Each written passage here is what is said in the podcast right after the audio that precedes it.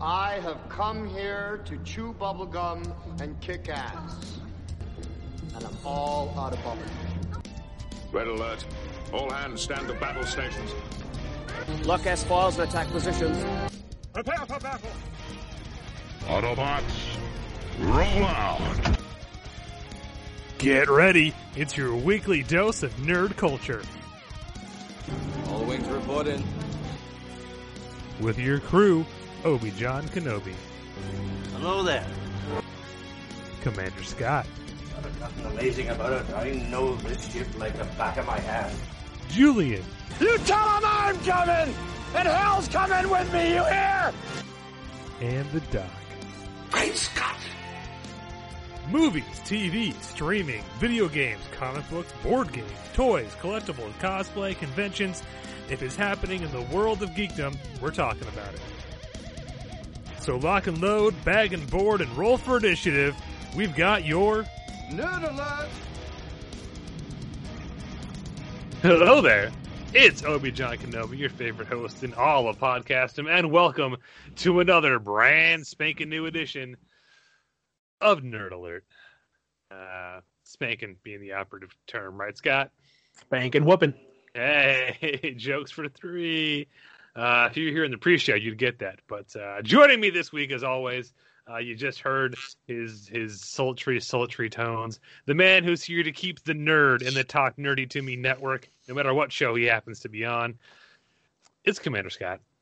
Hello. Speaking of nerdy, something one of my favorite nerd facts entered my my sphere of influence here recently, popped back into the forefront, and I love to share it. And that is specifically the gas known as helium. We all know what helium is, right? We all have fun with it, mm-hmm. with the with the balloons and everything. It's saying I get yelled at for playing with at work. Yeah. Exactly. So, helium, one of the things I love about it, so its boiling point. Let me preface this by saying its boiling point at one atmosphere of pressure is 4.2 Kelvin. That is 4.2 degrees above absolute zero, is where it boils at. But an interesting thing happens if you continue to cool um, helium past its or below its boiling point because at one atmosphere of pressure, helium will not freeze into a solid. At 2.17 Kelvin, it becomes what is known as a superfluid. You should look up what a superfluid is. So, if you take a drop of water and you drop it onto a countertop, it, it, it spreads out, right? But it'll only spread out to the point where the force of gravity pulling it down and the force of the surface tension holding it together equalize. So it becomes a little blob uh, a little puddle on the surface. However, a superfluid will continue to spread as far as it can until it is, if at all possible, one molecule thick. That's its depth, one molecule. The reason they found this out, scientists, and I forget what year it was, I'd have to look it up. They they had it in a container and they cooled it and cooled it and cooled it, and they thought the container had a leak because they noticed helium pooling, like spreading on the the the, the counter around the the container that they had the door that they had this the uh, the helium in. And they come to find out it didn't have a leak. What was happening was the helium was spreading up over the sides down the outside of the container and continuing to spread because it had reached superfluid status. And that is cool as shit. Damn. Everybody got that? Taking notes on your superfluous fluids. Everybody got that? Are we good? sorry Thank you, as always, that wonderful factoid, Commander Scott. And by the way, thank you for ruining the word factoid for me. yes because that is not a factoid Nope. And every time I hear it now, it's like nails on a goddamn chalkboard. Thank you so much. yes but now you have awesome nerd facts to throw Yes. at those people who use the word factoid I just need a pair of glasses to push up and go, uh, actually, it's not really a factoid. Let's ride out this trio. Uh, he is, uh, how do you describe him? He's the Doc Brown to this trio of mad scientists. Uh, he is the man from the state populated by three vowels. He's joining us from somewhere in time and space, possibly via a DeLorean. It's the Doc. In a world where three guys get together every week and talk about nerdy shit, for about an hour and a half, starring Obi John, Commander Cox, and the Doc. Coming soon to a theater near you. And thank you for providing us with our new intro, Jay. I appreciate that, but it, it's actually Commander Scott. See, Oh no, no, not after what we talked about on the pre-show. It's Commander Cox. no, no, Hello. no, no, no, because my wife is the real Commander Cox. See, we'd be stepping on toes here. Ah, ah, ah, ah. sorry. I thought she was sorry. Mick Cox. She's Mick Cox in the Ghostbusters world. Oh, okay. Uh, also, Scott, callback to last week's show. It hit the atmosphere.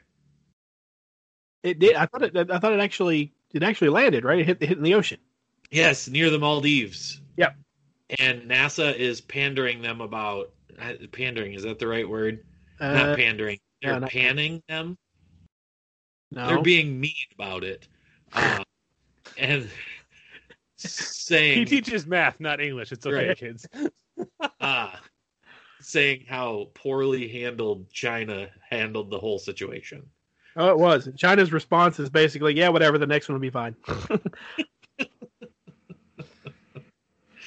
Oh, We're talking, man. uh, in in case you missed, uh, so episodes are, are now starting to go up out of order. So it probably wasn't last week's, but in a previous episode, uh, they uh, these two nerds talked about the uh, the Chinese uh, space rocket that uh, did not go well.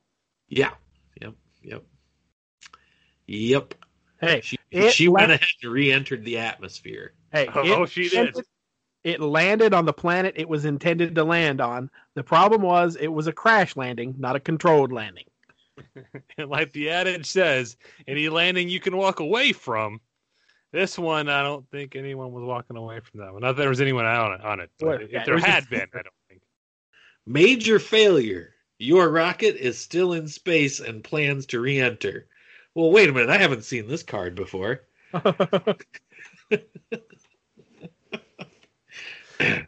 Well, as Jay teed us up for today, uh, we've got an interesting topic, and it's one I don't think we've really do, uh, uh, uh, explored before on the show. So I'm excited for it. Uh, today, we're talking trailers, guys. All kinds of trailers, double wide trailers, extra wide trailers. Come on down. It's Obi John's Discount Trailer Emporium. Woohoo! Personally, I like the ones where the ship containers just get loaded straight onto the trailer frame and they become the trailer itself. Converted shipping containers. You name it, we got it. Yeah, it's, those are my favorite kind of trailers. Due to a shipping error, we are currently overstocked in trailers. we got your TV trailers. We got the theatrical cut trailers. We got your red band trailers, your green band trailers. We got trailers of all kind. It's Obi John's Discount Trailer Emporium. uh, which is my terrible pitch to say this week we're talking about movie trailers, um, not actual like semi trailers or trailer homes or uh, no, we're talking about the trailers that are attached to the movies. At least that's how it traditionally works. Nowadays, it's more like, hey, did you see that thing on the internet? Uh, hey, let me send you this YouTube link so you can watch this thing on the. Yeah, that's, that's how it works now. But back in the day, kids, when we went to see movies in a theater, uh, the only way you knew what movies were coming out soon was uh, they would run these commercials for movies in front of other movies, and we call them trailers for some reason. You Because know, they were in front of the movie, not behind the movie, like a trailer would be. It, it whatever. It, it's uh, it's coming attractions is what we're talking about today. Uh, and speaking of that, back in the day, I am a stickler about getting to a movie theater early so that I never missed the the previews. Oh right, yeah, right. Same, same. And and one of my one of my best friends, Bob, love him to death. He was always like, "Oh, we'll get there. They always have like 10 minutes worth of trailers." And I was always like, "Yeah, I know. That's why I want to get there early." Did you think I- I was buying a ticket to see the movie? like, yeah, we'll see the movie. That's fine, but I want to see what the hell else is coming out. I remember, dude. Okay, this is like it's one of those. Tell me you were alive before the internet without telling me. Do you remember a TV show on E called Coming Attractions? Let me pitch you this, mm, guys. Okay, Vaguely. It- Yeah. It's an entire 22 minute TV show where a host just shows you current trailers for movies about to be released. It's the entire show.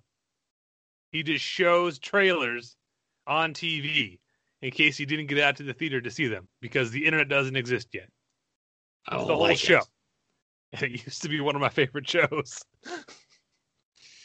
I used to sit there with the VCR ready in case he pitched a trailer I want. I, I I recorded the Spider-Man trailer on a VHS tape and watched it over and over again because internet existed, but we didn't really have good internet at that point.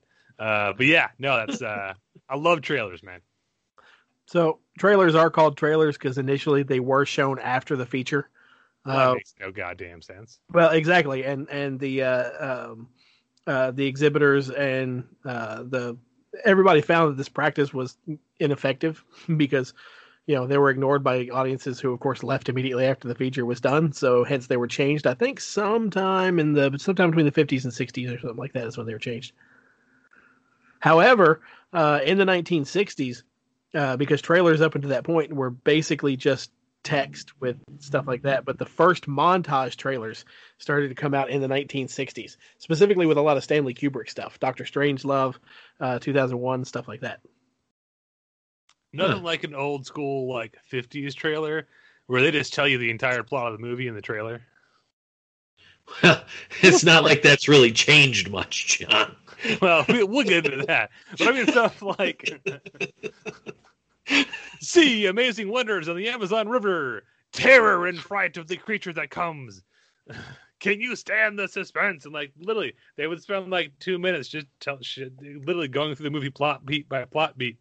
Uh, they were they were afraid there was something you might want to see in the movie that you didn't know was there if you didn't see it in the trailer. Wait, wait. I feel like we're beating a dead horse here, John. Stuff that's in the trailer that's not in the movie? Wait a Oh, we'll, minute. we'll get to that. Well, No, I don't mean stuff that's not in the movie. I mean literally they they tell you the entire movie in the trailer. well, personally, I do like a trailer that actually tells you what the plot of the movie is going to be about. And I because and I say this because I remember many years ago. When I say many, I mean like twenty five, you know, thirty years ago now, something like that. I don't know what the fuck it was. Yeah, the other day. Yeah. Um, there was a movie coming out, and I don't remember the movie, but I went to work, and everybody was talking about this movie. Everybody was going to see this movie when it came out, and I mean, it was all over the place. This was one of the best marketing campaigns that has ever been ran because everybody was talking about it. They all asked me, "Are you going to see that movie?" And I'm like, "I'm not planning to." And they're like, "Why not?" And I'm like, "Well, I'm, uh, because I don't know what it's about." What do you mean? I'm like, "Have you seen the trailer?" Yeah, it's great. What's the movie about? And nobody could answer that question because all the trailer was was car chases, gunshots, and explosions. That's it. Sounds great. That was the. Oof. the fuck Was is it The movie Rock? Uh, honestly, I don't remember the movie, but I'm like, the hell is the damn movie about? What what more do you need to sell you on a movie? A plot. No, What plot the Well- gets in the way. No, a plot does not give it away. No, it gets in the way. No, it, okay, it doesn't get in the way. It takes up valuable time where we could be chasing stuff with cars or shooting at people or blowing stuff up or all three. Uh, you know, Scott, I'm going to agree with you that I like a little bit of plot. Well, I don't, I don't, I don't really need like the whole thing outlined for me, but I want Yeah. to know what the subject is. I want to know what is it about. Right. And and and this is why I bring it up is so in preparation for this I went back and watched a lot of good trailers and a lot of bad trailers. And um one that I just wanted to bring up and and discuss is one that sold me the wrong direction and I was so mad about it. Uh Pearl Harbor. Really, That's- Ugh. The wrong direction. What is? I, I, okay. I think I know where he's going with this, and I, I think I'm in the same boat. Okay, so Pearl Harbor, yes. Yeah. When they sold Pearl Harbor in theaters and when the trailer came out and when previews came out and it's like Pearl Harbor, Pearl Harbor, Pearl Harbor and it's like, yeah, you know, I I want to see a movie about that. Like I'm very From the guy, Lit- from from the guy the that guy who made you the, rock. Yeah. Yeah, Like I'm legitimately interested in seeing this movie. I mean, the name of the movie is Pearl Harbor. It's got to be about Pearl Harbor, right? you watch the trailer, right? You see Right. planes, bombs explode. That that awesome shot where they release the bomb and then it follows the bomb like right behind it as it hits into the ship, and all Yeah. you're like, yeah, hell yeah. Yeah. Nope. Nope. Absolutely not. The actual event, Pearl Harbor, is about what? Mm, 20 to 25 minutes of movie time? It's pretty Yeah, much it's- Act Three. yeah. Well, it's not even Act Three because It's No, not, it's not. even Act Three. They three. cram in a weird act three. hey, I like the weird Act Three because I like the Doolittle Raiders actually getting some credit. Anyway, go ahead. And oh, but it's just it it's like what the hell is this love story how did you get titanic in my pearl harbor i you don't answered your own question there. it's true but i mean like i waiter excuse me i ordered the pearl harbor this seems to be a little bit too much titanic Well, see, it's an appetizer. You got about uh, 45 solid minutes of weird, awkward love triangle, and then we swear we'll get to Pearl Harbor. Ah, well, excuse me, It- sir. I, I pardon me, sir, but I specifically ordered the Pearl Harbor on the menu. It I'm says so I'm Pearl so Harbor. sorry. I'm so sorry. Tell you what. Tell you what. Let, let us make it up to you. On the house, we'll bring you a dessert course where we cram the Doolittle raid into about 15 minutes. Is that okay? That does not sound good to me. I Wait. can, can I can I get a can I get my money back? I'm we'll not going put to pay sprinkles on it. No, no, no. I'm not going to pay There's- for this bill. There's I'm- Alec Baldwin. Is that is that was that entice you any? No, Hey, no, no. Jay, Jay, Jay. I tell you what. You know, if you want Pearl Harbor, if you want a good Pearl Harbor, go around da- down the corner about two blocks, hang a right. You're going to find a little hole in the wall called Tora Tora Tora. They they have got all the Pearl Harbor you can handle right there. That sounds great. Uh, Okay. check, please. And this has been movie discussions as waiter talk. um, Now- we have a new premise for a show. Sorry. I, I agree. Now I, I went when I saw the trailer. Yeah, I was I was all stoked for this movie, and then yeah, I watched it and the whole thing. But what got me was, this this killed me every time, is the whole thing about you know, spoilers. Ben Affleck's character gets shot down, of course, and they think he's dead. And and I was with a girl I don't on a date seeing it, and she's like, "Did they kill off Ben Affleck?" I say, "No, they didn't kill off Ben Affleck." She's like, "How do you know?" I was like, "Because the trailers show him at the fight." We haven't seen the fight yet. Spoilers, Scott. Jeez. Trust me, Uh, he's coming back. For for a second, Scott, I really thought I was I was sitting here hoping that you were going to say Cuba Gooding Cuba Gooding Jr.'s character had absolutely nothing to do. He well, he had absolutely nothing to do with the movie. They cram him in for some odd reason when actually his character act, could have been ahead of his own damn movie. Well, He's that's the bigger problem I have with Pearl Harbor is is of all the real people and real events they could have focused on, like Cuba Gooding Jr., who's playing an actual historical figure. We chose a love triangle with three fake people. True. Thanks, thanks Pearl Harbor. It's another reason um, uh, I fucking hate Dunkirk for the same reason. Oh God, Dunkirk is horrible. I don't remember the trailer, but the, the God that movie. Yep. They Yeah. they definitely Dunkirk definitely sold it. They Pearl Harbored us. They Yeah. Ah, Now, now, if you if you want a good good movie about that, watch what was it, Darkest Hours or Desperate Yes. Darkest Hour. Darkest Hour with because I watched that movie. I'll give you this. This is one reason why I love Gary Oldman. I watched that movie. Uh, I was actually on a flight when I watched it, and I watched it all the way through it. And I loved it, and then I was watching through the credits, and it said Gary Oldman, and I'm like, who the fuck was Gary Oldman in that movie? yeah. And that is the most Scott Cox thing I've heard all day. because I didn't know it was Gary Oldman playing uh, um, Churchill. Churchill. Yeah, the entire time didn't know it. I just saw Winston Churchill. Tells you how great of an actor Gary Oldman is. The things that go under your radar, Scott. It's, it's I love it. Uh yeah. So it's I I just No, you're absolutely right, Jay. That was a total bait and switch movie. and that's that was one of the things that I, like I I made a list of a few, not a lot, but some movies that were like big name movies, and I say they're bad trailers because they do they they don't sell you the product that's on the box. Yeah. Well,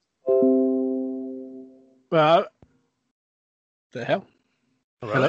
Everybody Oh, yeah, yeah, yeah, yeah. That was weird. Okay. That Uh, weird. sorry, I, I got a notice on my computer. Ah. So I, I was going to cut in Your there. fair with the- share files done down. Yeah, fair share. Been waiting on been been waiting on that JPEG for a week now. Uh, Jesus. damn it, it's censored. You clicked the wrong file, man. Uh, No, I, I was gonna I was gonna piggyback off of bait and switch okay. because I'm I'm sorry, the biggest bait and switch trailer to movie that I've ever seen was fucking Inglourious Basterds. I'm so glad you said that. Let's get into this. I got notes. God, that damn tra- the trailer. The trailer is actually more fun to watch than the damn movie. Both trailers, because I, I went back and I watched. I was like, well, maybe it's just me misremembering things. Because I had when when Jason first mentioned this topic, there were three movies I instantly wrote down, and the second one was Inglourious Basterds. Yep, for the, for the exact same reason. And I went back and I rewatched both uh, theatrical trailers, trailer number one, trailer number two. Because I'm like, all right, maybe I maybe I'm just focusing on that's what I remembered and not what was actually presented to me. So let me look at what's actually presented to me. So watching both of them, Yep. you can count on one hand, one hand, the number of times Shoshana and uh, Landa are shown on screen.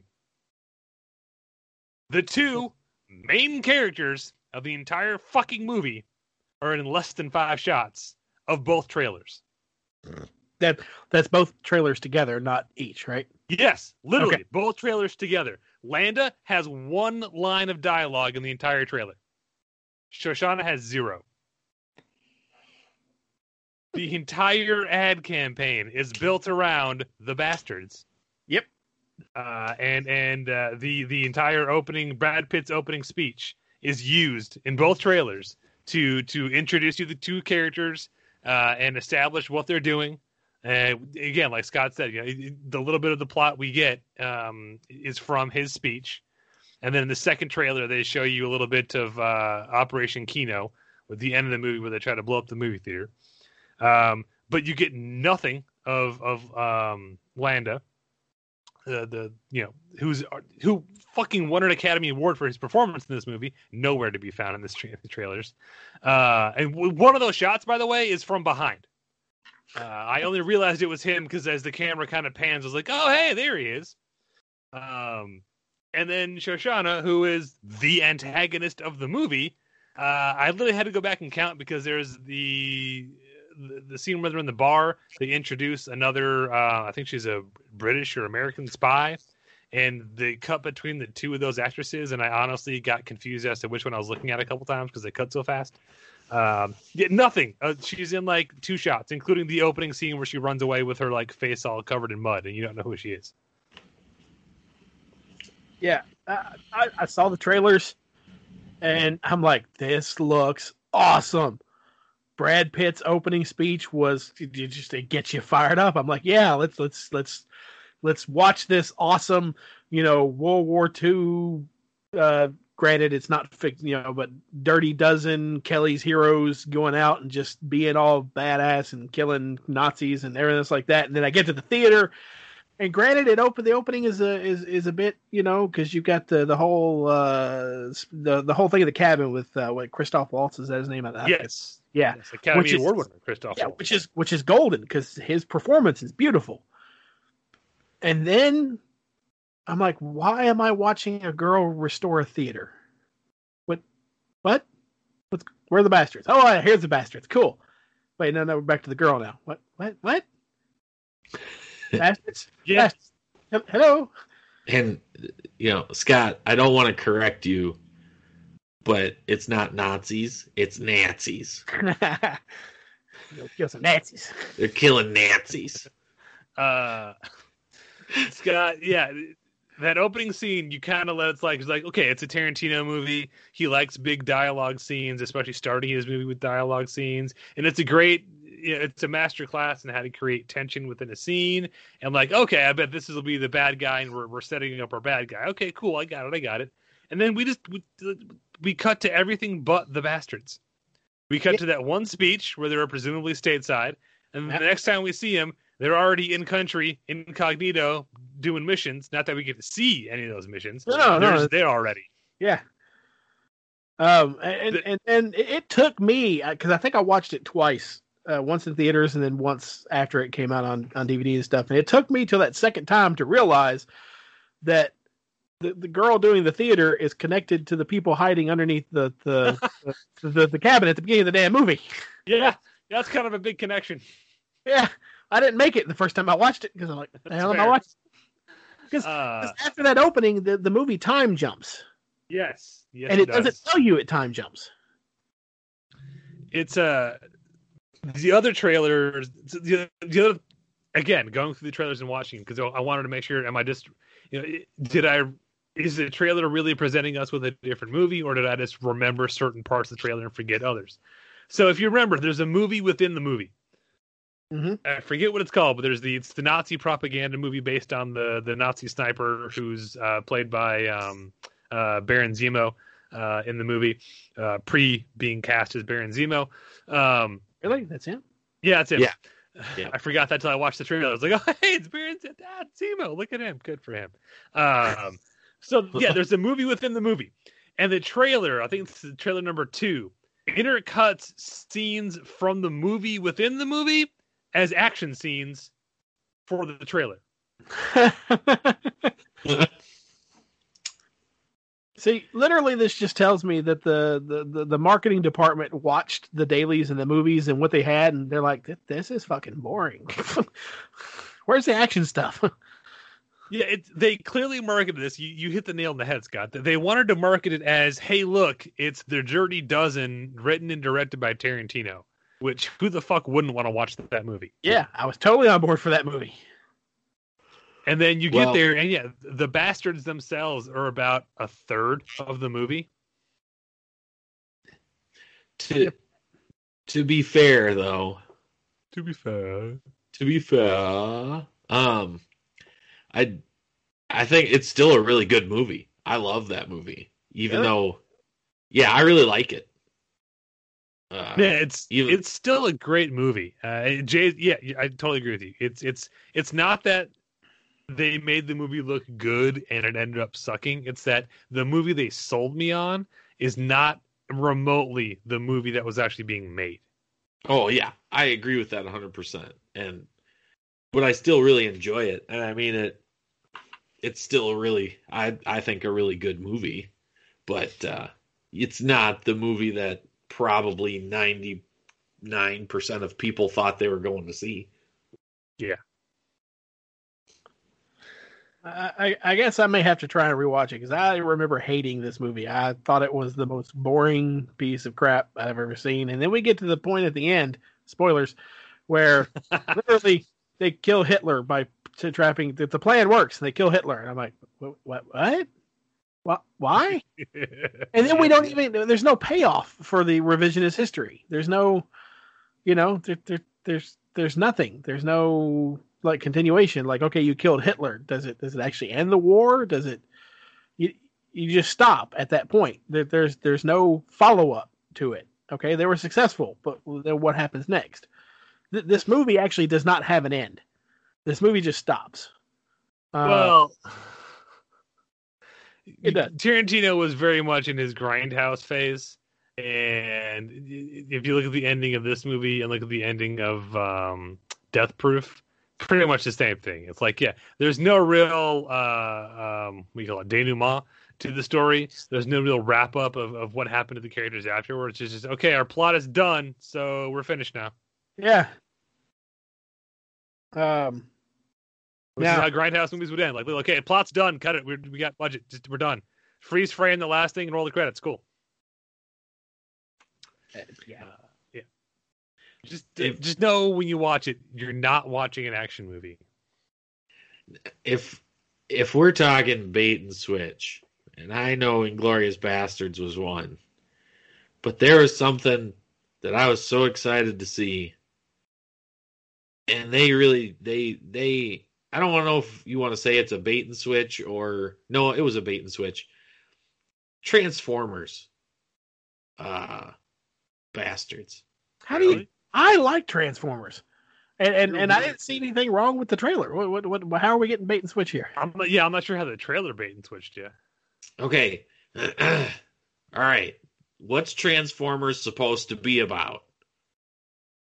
Okay, I, I'll go with you. I, it's supposed Yeah. to be about giant robots from an alien planet fighting on Earth. Yeah, Okay. I, I'm not. I'm not going along with this because I don't like this argument. And what does the I'm, I'm trailer gonna give show him enough us? rope to hang him with, Scott. What was it, Jay? What does the trailer show us?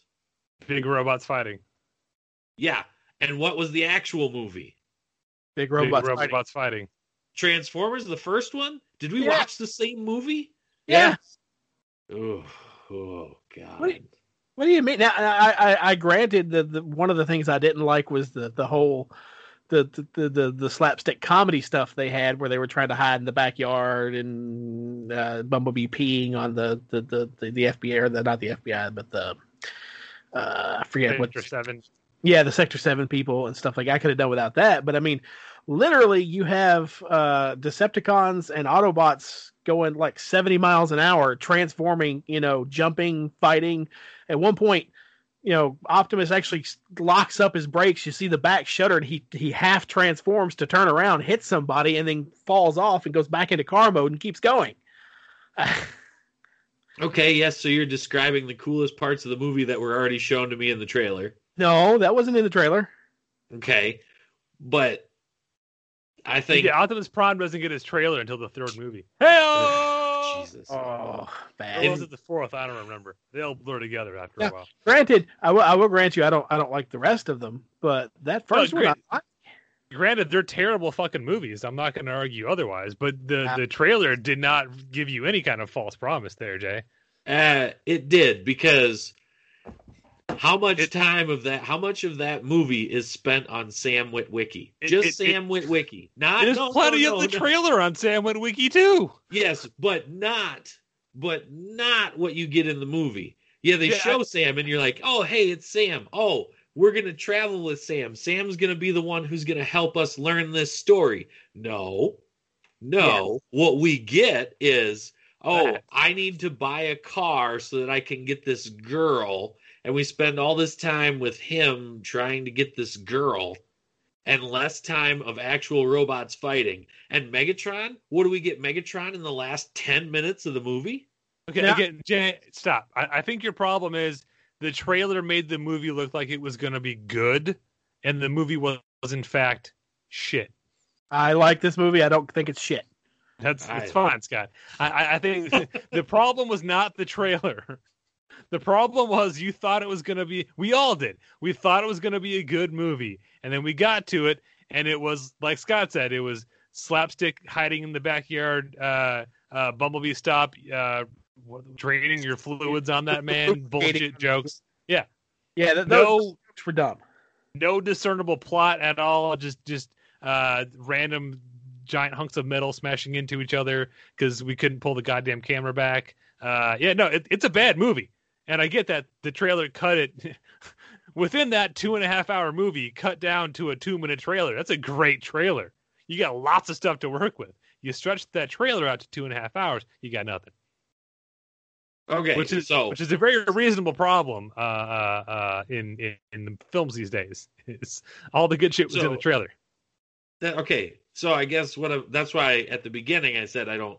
Is it a bait and switch? I don't know, but I called it that anyway. I don't any. Uh, the, that is the best way to describe it. It's a great trailer for a shitty movie. Yeah. There's plenty of those. Yeah, I didn't think it was bait and switch for for Transformers. I saw the trailer. I went to the theater. I watched the movie. Other than the stupid slapstick comedy, I got what I was expecting was Transformers. But also, literally, this is a property based off of a uh, 80s cartoon based off of a toy line that actually actually multiple toy lines. There were two different toy lines that were put together for the United States. So, I mean, we're we're, we're not talking, you know, high literature here. It was. Oh no, was- and that's I didn't expect high literature, but Look, I- I'm not going to also- sit here and debate Transformers all day, but even those stupid toys, Scott, and that cartoon show had had stories and character behind them. Oh, and the I movies did not. now now that I will completely agree. The original '80s uh, cartoon, if you actually watch it, has actually decently great story arcs and character arcs for a lot And- of. these. that's what fans were hoping to see any of in the how many Transformers movies are there? Nine. Which Uh, they and the 18 Transformers movies, we got like less than one episode worth of plot. and, and but we did get a great 15 minutes of you know what fans really wanted at the beginning of Bumblebee. After you watch that, turn the movie off because it's shit. Yep, after we sure did. Right. Yep. Uh, all right. Let me take another stab at it. okay. Go for it. Okay, how about this one? Passengers. Uh, this one I don't know this movie at all, so I think this is less of a. You're talking about the one with um Chris Pratt, Pratt. and uh, what's her name? Katniss Everdeen. yeah. No, I it's think- Raven. Raven. What the hell is her name? Jennifer Lawrence. There you go. Um, I think this is less bait and switch and more. There's a key plot detail we didn't tell you in the trailer that kind of shifts the entire focus of the story. Kind of. that drastically changes the focus of the story. I know, like this because I was like I said, I was going back through trailers and I was like, okay, this one is one of those things where it, it you kind of you leave out a major detail, which is fine. That's fine. I don't need all the details in a trailer because then that makes the movie you like you watch the movie and you're like, okay, yeah, all right. But this one's kind of a big thing. So that- like the the basic premise and the way the trailer sells it is it's this big ship making a giant interstellar uh, um, trip from Earth to some other planet because Earth is dying. You know, you've seen that plot a million times. Um, Chris Pratt plays a guy whose cryo chamber opens like 90 years too early. And it's it's his dilemma of he's he's not part of the crew of the ship. He's just hired to help build the colony when they get to the new planet. So he doesn't have like security access to open up all the systems of the ship and figure out what's going on and and he's he's literally not going to survive the trip to get to the planet. It's kind of a if it was like a short story, it'd be a really interesting sci-fi short story. Uh and then in the trailer it's made to look like he's not the only one who woke up too early because Katniss Everdeen wakes up too early. And Raven. it's the Katniss Ev- Raven Everdeen. Um, Katniss Raverdeen. yeah, Katniss Raverdeen, uh, uh, Red Sparrow, uh, also gets woken up too soon, and, and the two of them trying to figure out how to, to navigate it, and, and can they get back and cry or not, and, and you know, uh, developing a relationship, and then there's kind of that that you know, hey, we're the only people awake on the ship, we can go fuck around with stuff. You know, there's some of that, um, and then Jay, I'm gonna tee you up for this because we're gonna spoil it. Uh, in the actual movie, things don't quite play out that way. Nah, hell nah. Chris Pratt is a creeper. Well, yeah, there's there's one big difference in the actual story. In the actual movie, Chris Pratt actually sabotages Katniss Everdeen Red Sparrow Raven. uh, Raven. Sabotages her chamber to wake her up and basically force his love on her. and then we get everyone's favorite plot device, the liar revealed. Ooh. I was falling in love with you, but now I learned you sabotaged my chamber, and I don't know if I can love you anymore. Also, You know, that'll- Laurence Fishburne Oh yeah, I forgot about that. for about five minutes in that movie. Ah, yeah. Yeah, it kind of throws a monkey wrench if you're going for like this uh, kind of quirky sci-fi romance comedy thing going, and you get there and you find, oh no, he's fucking, oh he's sabot, he did it on purpose. Okay, well uh, that changes things a bit. yeah, and I don't know so much bait and switch, but that tidbit it just it changes the tone. Yeah, Like- You you go from quirky rom com, you know, thing in space, kind of half sci-fi to, oh, you're an asshole. Yeah. yeah, Yeah, Yeah.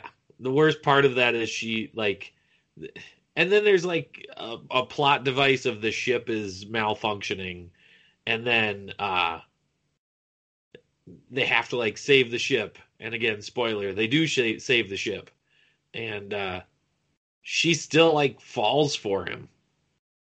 And you're like, uh, but he, uh, Well, does, doesn't he repair? He's able to repair one cryo chamber, so one No, no, it's the- it's- cryo. it's the med pod. Oh, yeah. okay. You can set up the medical pod to actually put you back in and he offers it up to her and she's like no it's like nah she's getting in that thing and closing it and being like peace out enjoy your 90 years of dying Well, because literally once it gets to that point, we have the ending of Casablanca. That that's all it is. Yeah. yeah yeah It's just a rehash of the ending of Casablanca at that point. But anyway Less Nazis, but less Nazis. Well, sorry, sorry, less Nazis. nazis you're pretty good at killing nazis Uh, Now, uh, hang on. I'm going to backtrack to Inglourious Basterds real Yeah, quick okay. on a tidbit because one good thing came out of that movie. It okay. gave us it gave us shit tons of angry Hitler memes where they just Well- changed the subtitles for whatever they needed the subject to be. It's great. uh, no that's from Is a that- different movie yeah, No. that's from um. Oh shit, what's that movie called, Jay? Not the Last Hours. yeah, Yeah. it's the last hours or something like that no, no, because it's it's the one where remember because they they hand you the paper and they say the bastards and blah blah. And he's like, yep, yep, yep, and he has the whole thing, and then literally they just oh cha- that that one Yeah, and then they just kept changing the video, which is they just changed subtitles to whatever they like. Uh, the Cubs won last night, sir. They beat the Reds or whatever. Ah, da, da, and it just yeah. Okay. that okay all right i was thinking of a different one Anyway, Yeah. sorry. All right then. Uh, let's Hitler just combine them aside. together. Let's combine them together. Inglorious Passengers. Inglorious passengers. I like it. Uh, I sabotaged your sleeping chamber so that we could kill some Nazis. but we're in space and there are no Nazis, so we're gonna end up falling in love. At the end, you know, he looks at it. He's like, "Bet you go get in that pod, and go right back to sleep, ain't you?" See, now that I can't abide. But you're gonna take off that nice Nazi uniform and get back in that pod. I'm gonna give you a little souvenir. I will be the leader as I speak the most Italian. See, Arrivederci. uh, all right then, Jay. You ready? I'm ready. We're talking bait and switch. If we're talking a movie selling you on a concept that it is not remotely, let's talk Prometheus. Sorry, I just died on the inside. It's okay. Whatever you hacked up is probably better than this movie. Uh, I can't say that. I can't say that. There's too many good things about this movie to write it off completely. I wish it was worse. Why can't I? Why can't I quit you, Prometheus? It's Okay, easy, so John. this- just this hate was it. You just hate it. Well, this this was that good sci-fi movie that's off that crappy '70s sci-fi movie, right? But the, Them's fighting words. Uh, Prometheus was sold to everyone as here's the alien prequel we've been talking about for decades. Because literally for decades, either Ridley Scott or Sigourney Weaver or James Cameron or the producers have been talking about doing a fifth alien movie. And what would we do? Oh, we should dig into the origin of, of the xenomorphs and go to their home planet and explore that. So here we have Ridley Scott returning to the genre some almost 40 years after he made the original Alien to make the prequel we have all been waiting for. And you watch that trailer, and everything from the very first title is from director Ridley Scott. We want you to know right away, hey, Ridley Scott made this movie. You're all fucking happy about that, aren't you? Then we're gonna fade in the music from the original Alien trailer.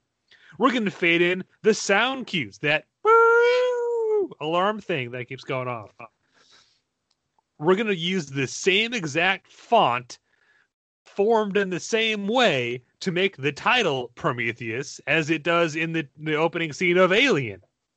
They're going to take every single shot that has any element that you already know of from the Alien universe, whether it's the derelict spacecraft, the engineer pilot in the seat, anything we can show you that you know from the original movie, we're going to throw that in this trailer. Because we want you to think this is an Alien prequel. And it is, technically, I guess. And then you get to the uh. theater, and Jay, what do you get? shit on a shingle. It's a very well designed shingle, though. I I don't care. It's still shit. This is this this crap sandwich comes with foie gras. I don't care. It's still a crap sandwich.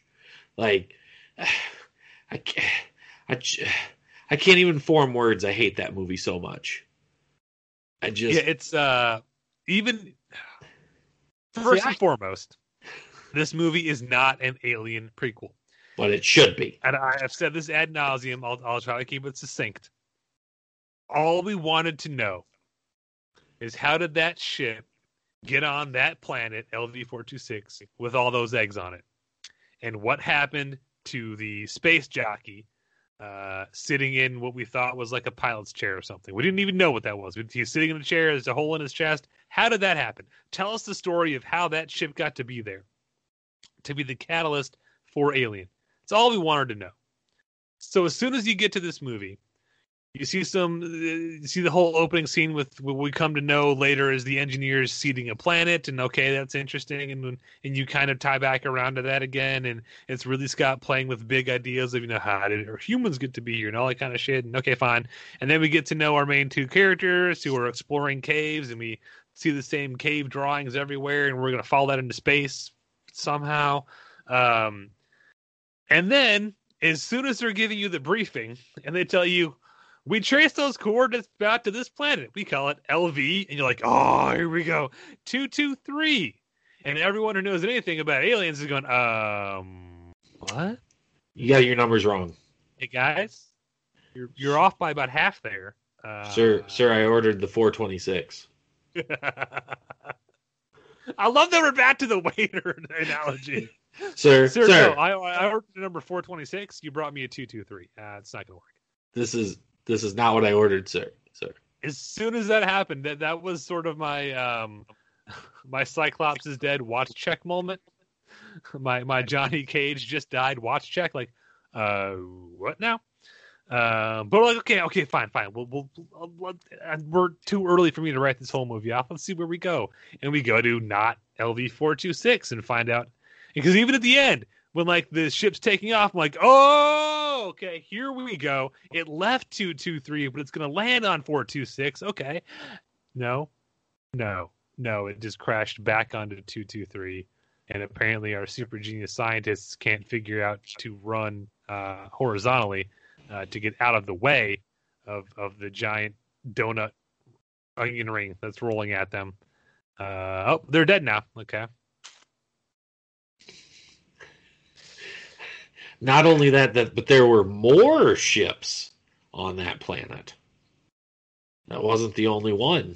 we, we, 'Cause- we so we're not on LV four two six. Uh, we don't know how that ship got there, and there are no eggs anywhere in the movie. So a failure on all three counts.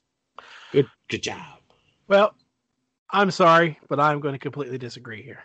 Oh boy. So, first of all, I'm not as diehard of an Aliens fan, Alien Aliens fan as you two. I like Alien. It's a good movie. I like Aliens. It's a good movie. Never really saw anything much past that. That's fine. No one's going to tell you to watch the other movies. It's okay. However, I feel like personally, and as much as I hate to, I am going to give Ridley Scott the benefit of the doubt in this this little argument here. Okay. I feel like this is a classic example of the whiny fandom derailing what was going on. Now, hang on before you start forming a rebuttal. I'm, I'm already writing it down. I feel like that Ridley Scott. Of course, I know Ridley Scott wants to do things that he always wants to do, and he what he always does, what always does doesn't make sense. and Blah blah blah blah blah. But I feel like he wanted to do a prequel to Aliens as a trilogy, or at least more than that. He wanted to build to it and not just give you everything in one movie. He wanted to to set up characters and set up the engineers and set this up, and it would complete with tying into Alien. But no, the fans had to go. Why didn't you give us everything in this one? What- about this and what about that? You know, and then and then the, the, all the backlash and everything, and then the studio's like, "Fuck, everybody hates this. What are we gonna do? Well, we should change stuff." And then we get the second one. I liked Prometheus. I liked the second one. I, it didn't bother Ugh. that that, that we weren't on four two six or whatever the fuck it was. I, I didn't care. I liked the engineers. I liked the story we were getting. I would have liked to have seen it continue without everybody, the the studio is trying to backtrack and say we got to give them what they want and and everything. But that's just me. So Okay, let me tell you why you're wrong. Okay. Um, go ahead. no, I'm joking. Look, again, I cannot write Prometheus off, off as a bad movie. It, there's too many great actors doing a really good job with their characters. Uh, there's the production design is fucking phenomenal. This movie looks gorgeous. Every bit of the the ship and the suits and everything is designed beautifully. It looks awesome. It's got a great cast. The, even the hook, the story of them exploring. You know, we found these cave paintings and now we're going to follow them into space. Like that's kind of a cool story. I like that. The problem with this movie is very clearly at a certain point this was this started as straight up the alien uh, prequel movie me and jay wanted to see. As it progressed and as different writers came on and as ridley scott's ideas developed and evolved it became less and less and less and less that movie and more ridley scott just wants to play in science fiction for a while. He's done too many sword and sandal movies too many medieval movies. He wants to go play in a sci-fi universe. And he's bored with the alien he wants to tell a story about the origins of man and AI because he's super, super crazy hard on for AI now. So rather than Fox just saying, okay, well, you know what, really, uh, let's just scrap this alien thing and go develop a story you want to tell. They said, no, no, no, no, no, we'll let you tell that story. We'll just cram it into an alien movie somehow that has no alien in it you can look at the screenplays and see bit by bit everything that made it an alien prequel stripped away. The problem was Fox never dropped this. It's an alien prequel thing. If you look at the interviews of Ridley Scott at the time, he's warning fans. Like when they're asking, you will, will, will there be a xenomorph? Is this really an, this is an alien prequel, right? And he would say like, well, it, it has the DNA of alien in it. It was his go-to line of yeah, it's in the same universe and it might circle around to that eventually, but no, like this isn't you're not going to watch this and then go home and pop Alien and they're not, they're not going to sync up like uh, Rogue One and New Hope do. Like it, it's not that kind of thing. It's not. That's not. It's clearly not the movie he wanted to make. But Fox never dropped the narrative that that's what this is because that's what they kept selling to fans. So it's not really Scott's fault per se that this wasn't the Alien prequel we wanted. Uh, it is still a bad movie with giant fucking plot holes, and that is really Scott's fault. Uh, but the it wasn't the Alien prequel we wanted. That's not on him so much as it is 20th Century Fox marketing. Well, you know how I feel about Ridley Scott, but I did like Prometheus. And what's the sequel to that one? Alien Covenant. And if you're gonna say he wanted to tell the story as a trilogy, uh, I'm gonna go ahead and fight you on that again too, Scott, because he kills off the main fucking character of his trilogy off fucking screen between goddamn movies. I thought I thought the the android is in the second movie. He's not the main character. He is most- Elizabeth Shaw, Doctor Elizabeth Shaw. He is not the damn main character. Our hero character who survives her ordeal Ah. and launches herself into space to go explore. And she's gonna. We end the first movie, but she's gonna go find the engineers and she's gonna get answers. And then in the second movie, oh yeah, no, she died off screen. First of Uh, all, a while I disagree that she's the main character. She may be the primary protagonist, but I think the android is the main character. Literally, you start with him and you follow him all the way through the damn movie. It's Actually- not his story. Oh, I'm gonna push up my note, my glasses on my Yeah, nose. here we go. and bust it. Actually, you start the movie with a Jesus allegory Okay. with so the really, it's the engineer's story. yes. Oh, I know. question mark. Anyway, what I think our topic was supposed to be was again quality of the film aside. This was sold to us as a movie that it is not. You can like the movie you got. That's fine. You're entitled to your opinion. But go back and watch the trailers. And and again, this was sold to fans. This was for for months or years sold to us as this is Ridley Scott coming back to do an Alien prequel story, and that is not what this movie is. Th- th- this is why, personally, I hate trailers. Okay. I hate them. At least I hate what they've become. Let, let, let me Okay. let me preface that. I hate what they've become. And because now literally every a trailer drop has become an event. Like just literally, we had the the Venom two trailer, you know, was released to the internet and everything, and within hours, like you know, text messages were coming through. Did you see the Venom trailer? No, I don't. I don't care. It's it's, it's Venom. What what am I going to see in a trailer that I don't know? You know, I, I don't need to know. If I want to, I saw the first movie and it was okay. I mean, it wasn't great, but it wasn't like the most horrible thing I've ever seen. So I'll probably watch Venom 2 at some point. I don't need to see a trailer. And all the nitpicking, like, what do you think this means? What do you here? Let's frame by frame break it down. How about we just wait for the damn movie? Here's a radical idea. Just watch the movie when it comes out. But I, I have a YouTube channel and I gotta have videos up every day, so I'm desperate for content. Yeah, well, that, it's just that that's it. I hate what trailers have become. Um, I, I just Is it trailers or is it the the um the culture around the trailers of again all the YouTube channels breaking it down and dissecting it frame by frame because we're desperate for stuff to talk about. Is it the trailers' fault or is it just like that's what pop culture is now? it's a little of both, I think, and but it, it's it's it's the it is the culture. You're right. It's the culture, um, and and the the the, the YouTube phenomenon thing of what it what it is now. Uh, the marketing departments, you know, at the studios and and and what have you, they, they're just doing what they need to do, you know, to to sell their product, and, and so I can't blame them. But it's like, here's teaser number one, teaser number two, teaser number three. Really, we can't even wait for a full trailer. now we have to have teasers.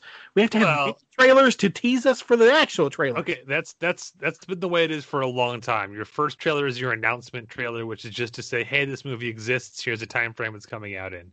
And Yeah, then closer to the release of the film is when you get an actual full trailer, which is supposed to be more of, "Here's what the movie is actually about." Yeah. The announcement is just, "Here's some cool shots, and here's the title, and here it's summer." But once again, I remember a time before there was teasers. It didn't exist. If a movie was coming out, eventually you got a trailer for it. Hey, look, there's the trailer. Now it's then it came out. Here's an announcement trailer. We'll call it a teaser because it's a mini trailer. It's actually a trailer for the trailer. Look at the trailer that's coming out by seeing this mini trailer. Then it He became. hasn't even mentioned TV spots yet. Hang on. Uh, Okay, week, okay. TV number one, TV number or, trailer, teaser one, teaser two, teaser three. Now, Bum, presenting from MGM, trailer number one for movie A. What? How many trailers are we going to get? Four. Really? Here's trailer number two. I wonder when trailer number three is going to drop. Who the fuck cares? Just wait for the damn movie to come out. Gah! You people are getting on my nerves. Not not you two specifically, just the general people. You know. Give us Uh, time. Give us time. We'll get Yeah. there. And and It- the, the the TV spots don't really get to me much because I haven't watched TV in years. But Okay, they're called TV spots. What they are is uh, those ad breaks when you're watching a thing on your streaming service that still makes you watch ads, and it locks into that one trailer. So every ad break, it plays that same fucking trailer every goddamn time, and it gets worse and worse and worse the closer it gets to the movie coming out because there's a million goddamn TV spots, and every one of them, the closer we get to the movie coming out, the more shit we throw in there just to try to make sure you get out there and see this movie, and we'll spoil the whole fucking ending of the movie just to make sure you go out and see this movie. I hate TV spots. I'm fine with announcement trailers. I'm fine with teaser trailers. I'm fine with uh, full trailers. It's the goddamn TV spots that drive me nuts. I want there to be an option of I've already bought my ticket. Stop showing me TV spots. Where do I click that button? You've Well, already got my know that. money. Stop it. yeah, they should know that. They have every other bit of information from us. Exactly. this this has been ranting about movie trailers with Obi John and Commander Scott. You know what grinds my gears? Uh, well, Commander Scott, though, I am going to say one thing. Teasers have been around for a lot longer than you think because I specifically remember a teaser for Godzilla from 1996 where it was just Godzilla's foot like crushing a T Rex Oh. skeleton in a museum. Yeah, yeah, yeah. they've been around for a long time. I Yeah. can remember when there wasn't a such thing as a teaser. You just got a trailer. That was it, and you got one trailer, one. But once again, now we have events for trailers being released. The trailer release is bigger than the damn movie premiere at this point. Well, if it's a shitty movie, yeah, sometimes Before- it is.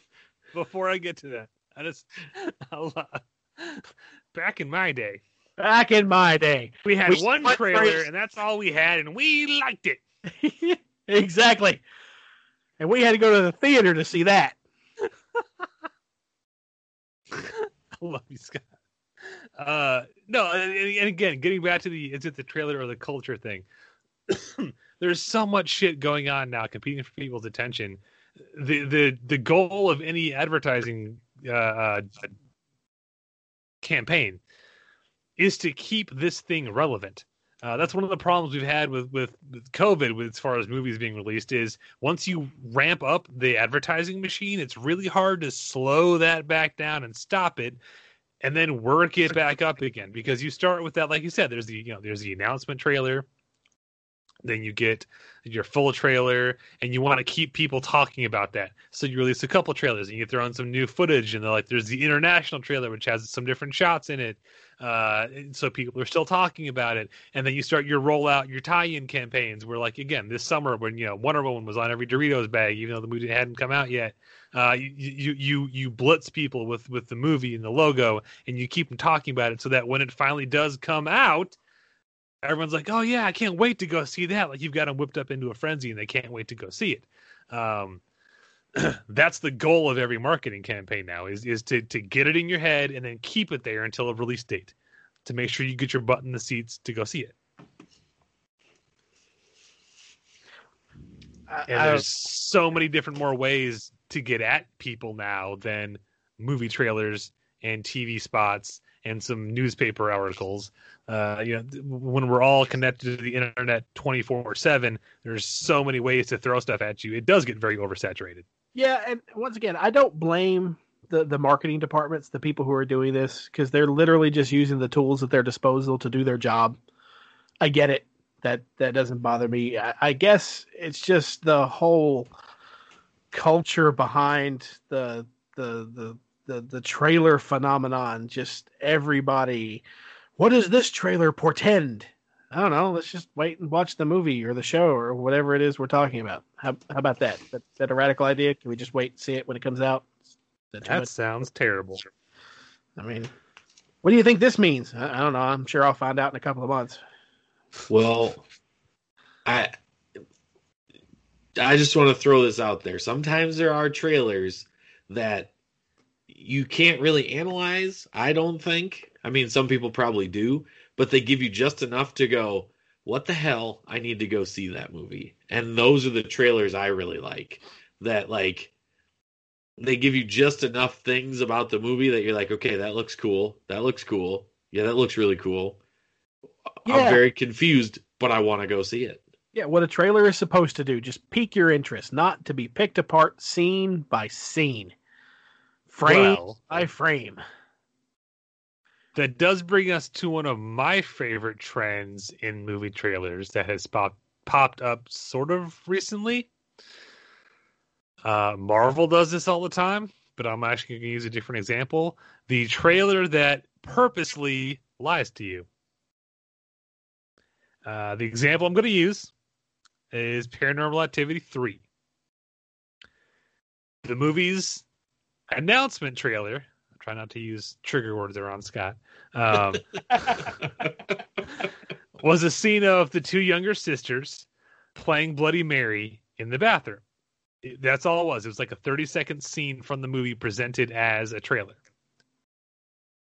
In uh, then, as trailers came out later, there were several scenes. Uh, hold on, I wrote them down. Uh, the girls playing Bloody Mary, um, the knocking game on the closet door, uh, the jumping off the bedroom stairs, water being thrown and seeing the demon, uh, mom being pulled into the bedroom, and a psychic getting the shit beat out of him by a ghost. All things prominently featured in the full trailer for the movie. All things that absolutely do not happen in the movie.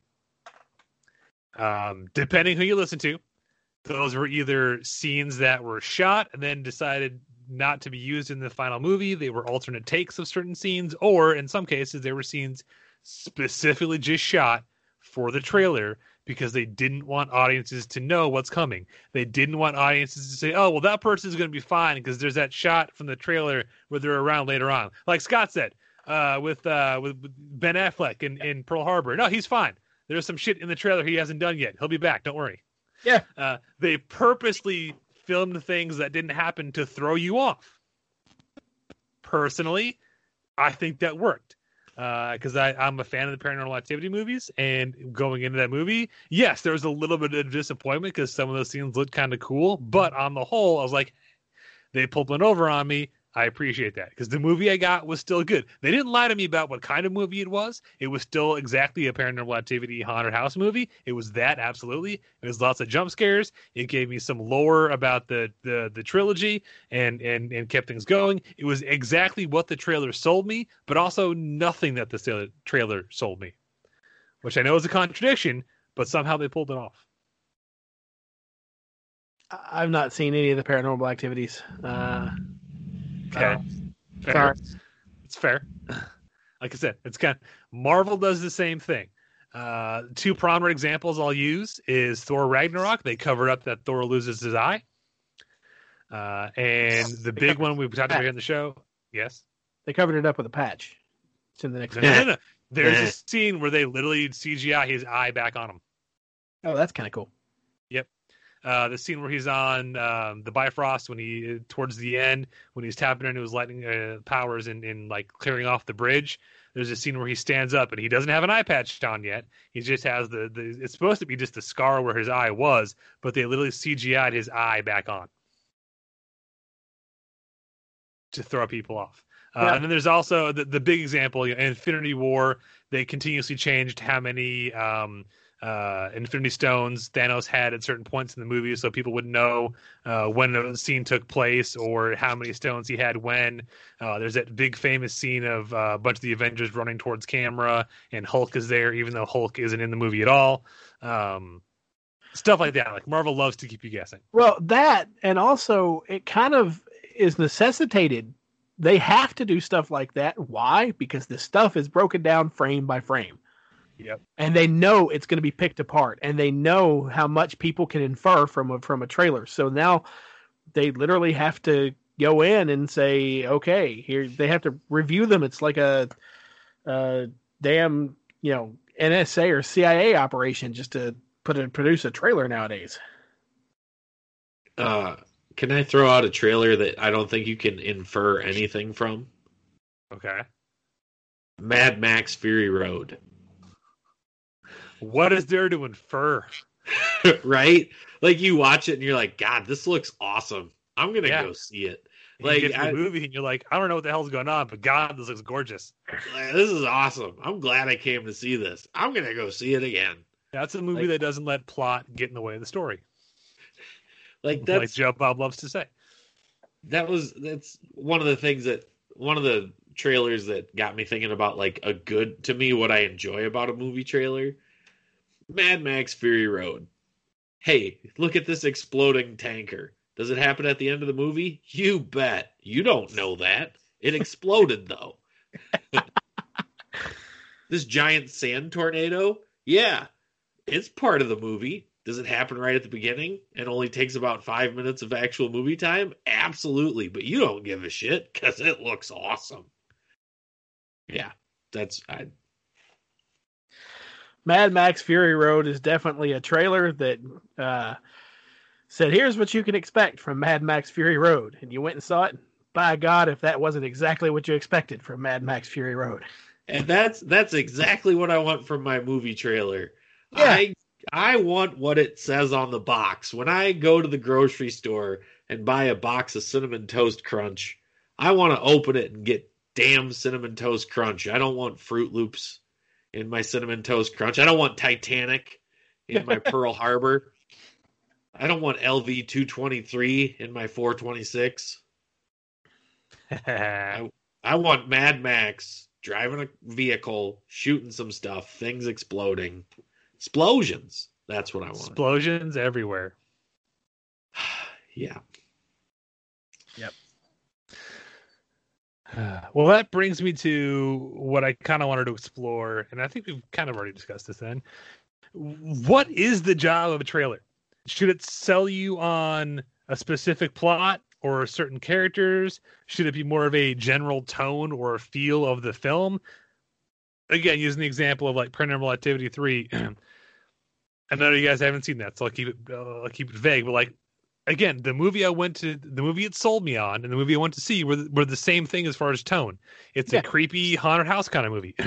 the specific jump scares that were in the trailer don't happen in the movie, but it wasn't necessarily false advertising. You you gave me exactly what you sold me, just now in the same packaging. Is Yeah. is yeah? Go ahead.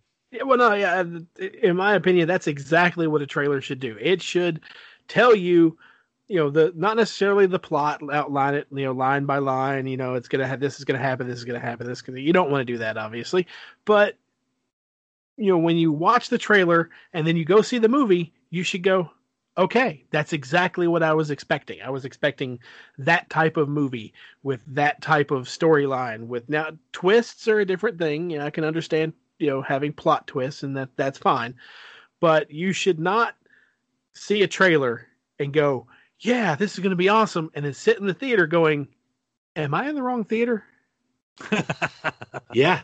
you should not be doing that uh, I I I'm gonna agree with John in the sense that like I don't mind if a movie trailer wants to lie to me, but in like a positive way. You know what I mean? Like like what you said, where it sells the movie without giving away too much. I don't want to be lied to in a negative way. A la Suicide Squad. Where they sell it as the Suicide Squad versus the Joker. And I don't care what anybody tells me. That's what that trailer sold it as. That's what I went to that movie expecting to see. Yeah. And then thinking to myself, who the fuck is Enchantress? like, what does this got to do with these it? people? Right? Oh, cool. This is a guy that can climb anything. Oh, he's in the movie to get his head exploded? Okay. He's clearly there to get his head exploded. and hey here's some plot but now we're going to show you the joker it don't matter why we're going to show it to him here's some more plot oh wait here's ben affleck as batman for a shot okay now we're back to the plot But guys, David Ayer only had six weeks to write the screenplay for that movie. what's that got to I could I could Yeah, come me up and with a Jake could hammer out a better script in six days, man. Yeah. Just give us the pencil.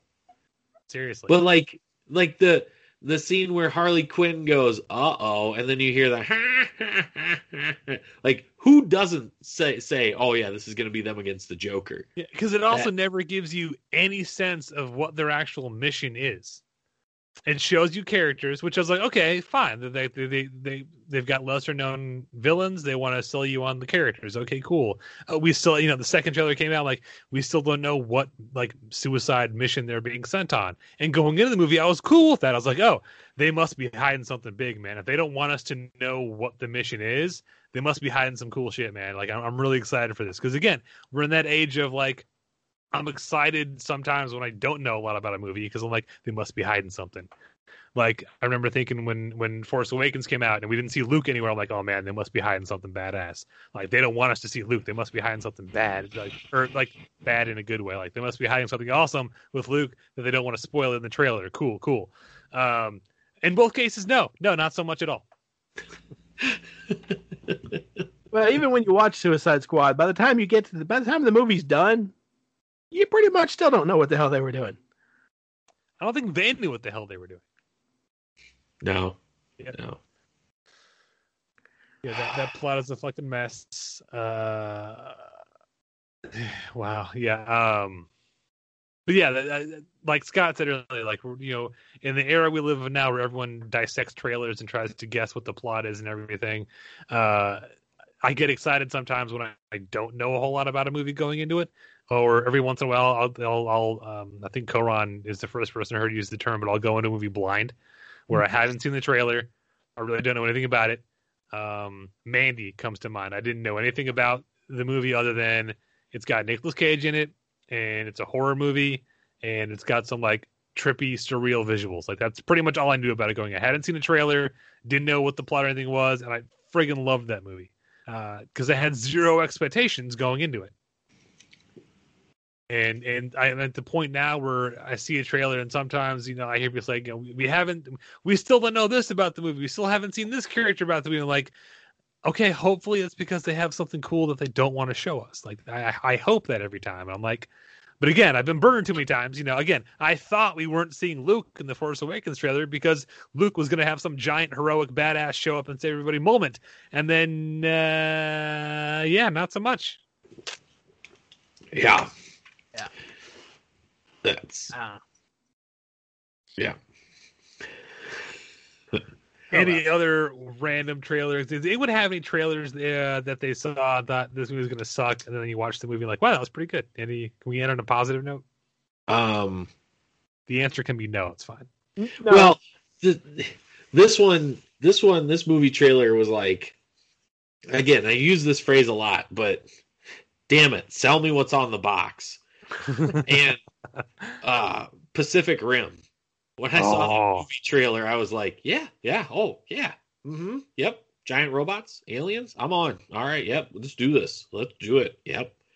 And that's like, that's what I want. I just just sell me what's on the box, and that's it. And it wasn't a movie that I thought was going to be bad, hmm but let's just say I had low expectations because Okay. I Uh, because I was burned by Transformers regardless of Scott's thoughts on it or It wasn't just Scott. your, your thoughts on it. But Transformers, in my opinion, had too much human interaction in its robot fighting. And But- yes, I know Pacific Rim has a lot of human interaction, but basically it it does what I wanted, which was giant robots versus aliens. Yeah, it, it, it- that's the movie. Right? And and awesome fights of robots and monsters. Yeah. Yeah. Like it, The- it delivered what it told you. Yeah, the first friggin' what, like five minutes of that movie, you already got a kaiju attack on San Francisco. You're like, okay, yeah, yeah, yeah, I like this. This It I like ground where this is going. Yeah, now I want to watch Pacific Rim. It doesn't take much for that to happen. Make it Uh, a double feature: Mad Max, uh, Pacific Rim, Fury Road, Fury, Fury Pacific Rim. I'm trying to put it post-apocalyptic future where giant junk kaiju fight big monsters. Yes. You're welcome, buddy. As long as the flamethrower guitar guy's still there. Well, of course. He won't be our protagonist, but he'll be the main character, right, Scott? Yeah. Okay. Um, hey, I don't believe they're synonymous. that's fine. Um, a trailer and a movie in general. I did not see this when it came out in theaters because the trailer looked kind of underwhelming. And and I think the hardest thing I had to get over was the initial premise. Okay, guys, I'm going to pitch to you a movie where somebody kills Keanu Reeves' dog, and then he goes on a bloody path of revenge for his dog.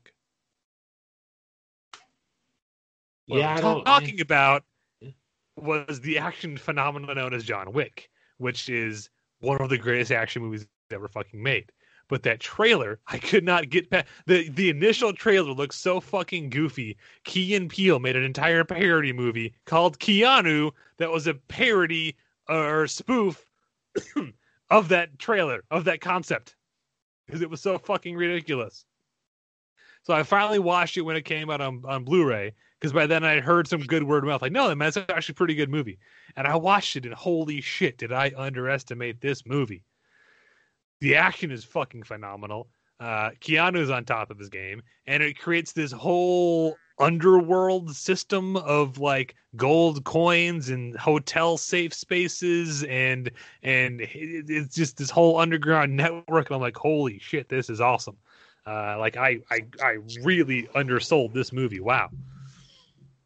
Um, so yeah, yeah. that was Yeah. my that was my example of uh this trailer looked terrible and the movie was amazing. Yeah. That's all I got. I'm not a big fan of John Wick. Sorry, I don't even remember. Oh, oh. What do you mean? What's this? Oh, oh, it's him running around shooting people for It's- 90 minutes. Yes. Yeah, oh. what's wrong with that? I don't understand. It's not a story. It does what's on the goddamn box, Scott. It's not a story. I'm It sorry. doesn't matter. It does. He uses no- gun fu. There's no plot to get in the way of the action. I'm I'm like, it's, it's like, hey, you going to see John Wick 3? No. Why? Because I saw John Wick 1. I've seen the movie already. Thanks. Uh, John Wick 3 is way different than the first one. Yeah, John Wick Three is uh, pretty terrible at parts. Oh, did, does he use a bow and arrow or something? No guns? No, well, it, it- some axes, uh, some In swords. Uh, John Wick 2, he uses a pencil. fucking pencil. Uh, that movie is those movies are fantastic for the most part. Three gets a little weird. Uh, the whole sojourning through the desert thing. I was like, what the fuck are we doing, guys? Get back to shooting people. Uh, but when that movie is on and it's it's shooting people and you know it's basically gun porn, uh, whoo, it's some good gun porn. Well, so when it comes to trailers that I watched and then finally saw the movie, and I'm like, holy shit, that was awesome. The, the trailer doesn't do it justice. Uh, and the other one that I can actually think of was Boondock Saints. I don't know if y'all ever saw the trailer for that. That movie Nope. did not have a trailer. It sprang fully formed onto DVD into every freshman's college dorm room, along with Fight Club. Yep. I tell you, uh, I saw the trailer, and it's literally it's it's like snippets of conversation. It's it's it's just random scenes from the movie. It, it doesn't give you any kind of feel. You watch that trailer. If you see that trailer without knowing anything about the movie, you're like, what the fuck is that? It, there's there's nothing there to, to make you want to see that movie because it's it, there's nothing cohesive. You got nothing, and then you watch the movie and holy shit, that's a great movie. It's just a wonderful movie. It's beautiful. Oh, really, Rambo? Take never- your fucking rope. I never saw the trailer for the sequel because as soon as I heard the sequel was coming out, Yeah. yeah, there. So there's no need. But but yeah, that that first one though, because I mean, literally, I, like the first time, and I think it's the only time. It's been a while since I've seen it. Uh, the first time you see, um, uh, Willem Dafoe, the first shot of him in the movie is when he's in drag, in the trailer. Oh, okay, okay. Yeah, in the trailer, the first time you see him, he's, he's in drag, and I can't remember if you see him out of drag in the trailer or not. It's been a while since I watched it, but yeah, that it makes it it makes it seem a lot weirder than it actually is. Well, it's still a weird movie. It's still a weird movie, but it's a great movie. It is. The sequel is actually great, and the third one is going to be phenomenal.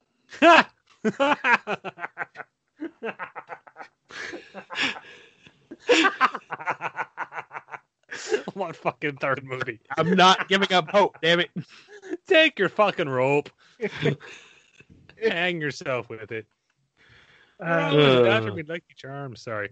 I didn't mean to turn into a racist caricature, folks. I'm sorry. although, uh, uh, that- before we do stop, I don't know when when we're finishing up. I do have one honorable mention for bait and switch. Throw it at us. because the marketing campaign for this movie was phenomenal. It is the only reason this movie was success, success, and it's much better than the actual movie. Blair Witch Project. Really? Nothing? We're just getting dead silence on that? Yeah, I. I hate this movie. I saw the trailers and I was hyped for this movie. Mm-hmm. And then I watched this movie and it is nothing but shaky cam crap that is like why am I watching MTV's The Real World Goes Camping? That's, that's all it is. I know. I guess I don't remember the ad campaign or the trailers for No, this oh. No, the the ad campaign was inescapable. It was amazing. It was one of the first ever viral marketing things because it was sold as uh, found footage hadn't been done in so long. They kind of re- revived it, but it was done as no, no, no, no, no. These three guy uh, people went out in the woods and got lost, and then later, years later, we found the footage, and that's what the movie is. We just put their footage out as a movie. That's all it is. And they literally had missing posters uh, for the three uh, um, college kids. There was an entire website that you could go to that had all the lore, but it was all presented as real. Yep. there was no like trademark Dimension Pictures 2000 you know 1999 or anything like. There was nothing to give it away. When the movie ends, it just cuts to black. Uh, it, it like everything was done to try to, to. And you're right, Scott. The problem with that movie is, and the reason I can't write it off, there is really awesome lore behind their Blair Witch and the whole uh, legend behind the movie. The problem is none of it's in the fucking movie. No, yeah, th- th- this movie is complete shit. It, it's it's the it's MTV's The Real World Goes Camping. All of the lore is presented in stuff that got cut to the point that they made a fake documentary about the fake found footage movie. And that's where all the lore is about like burkittsville and the blair witch and the legend behind that and, and all the stuff that again none of that makes it in the final movie. So the final movie is yes it's a bunch of shaky cam um, and then one really cool last shot that if you weren't paying very close attention to the beginning of the movie when they're interviewing townsfolk you won't understand it at all And I wasn't because I was bored shitless and I didn't understand it at all. Alrighty. Uh, look, I was of a certain age. This was the first found footage movie I ever saw, and, and for years incorrectly thought that it created the found footage genre. I was very wrong. Um, so nostalgia keeps me from completely writing it off. But yes, I will. I will absolutely give you the movie itself now very boring. Yes. Uh, Uh, I was so obsessed with it when it came out, and this is before I could go see movies by myself in the theater because I'm pretty sure it was an R rating. Maybe it wasn't. Uh, I couldn't get to go see it in theaters for whatever reason. Maybe it didn't come to Dubuque. I don't know. But I had done. I'd burned up my uh, AOL free discs to go online and search about the Blair Witch Project. Like I was obsessed with this movie, so I did all the homework before I saw the movie, uh, and so I probably got more out of it than than any most people did because again, it involved you doing homework before you saw the movie which is never a good idea. Yeah, I'll give you that. horrible. Horrible. Fantastic ad campaign. The uh, Or would you say horrible? No, I wouldn't even say that because it's not a horror movie. Oh, There's nothing scary in that movie. I don't know. The snot dripping out of her nose was pretty maybe scary. if you're agoraphobic. Scott, what's the fear of um, sticks tied together in a weird shape? Look that up real quick. Google it. Stick to decaphobia. There you go. I'm good with that. Yes, stick to dectophobia. It's the fear of ten sticks. Wouldn't that be decasticophobia? Oh yeah, you're right. Decasticophobia. So stick to stick a decaphobia. I don't know what that would be then. That would be a fear of freshly um, varnished decks. Sticky decaphobia. That's it. We're not going to top that. Sticky decaphobia. that is our episode title. We're pulling a Costanza. We're going out on a high note. Oh, alrighty then. Any other honorable mentions or anything else you need to get off your chest? Anybody? Uh, anything still sticking in your craw you want to get out? That doesn't involve Jay's misunderstanding of Transformers. Oh well, wasn't a misunderstanding. All right. Well, in that case, uh, let us know what do you think about movie trailers. Uh, there are too many of them. Do they show too much? Do they not show enough? Uh, what are some movies you you thought would be terrible based on the trailer and turned out to be great, and vice versa? Let us know. Um, until next time, this has been your weekly Nerd Alert.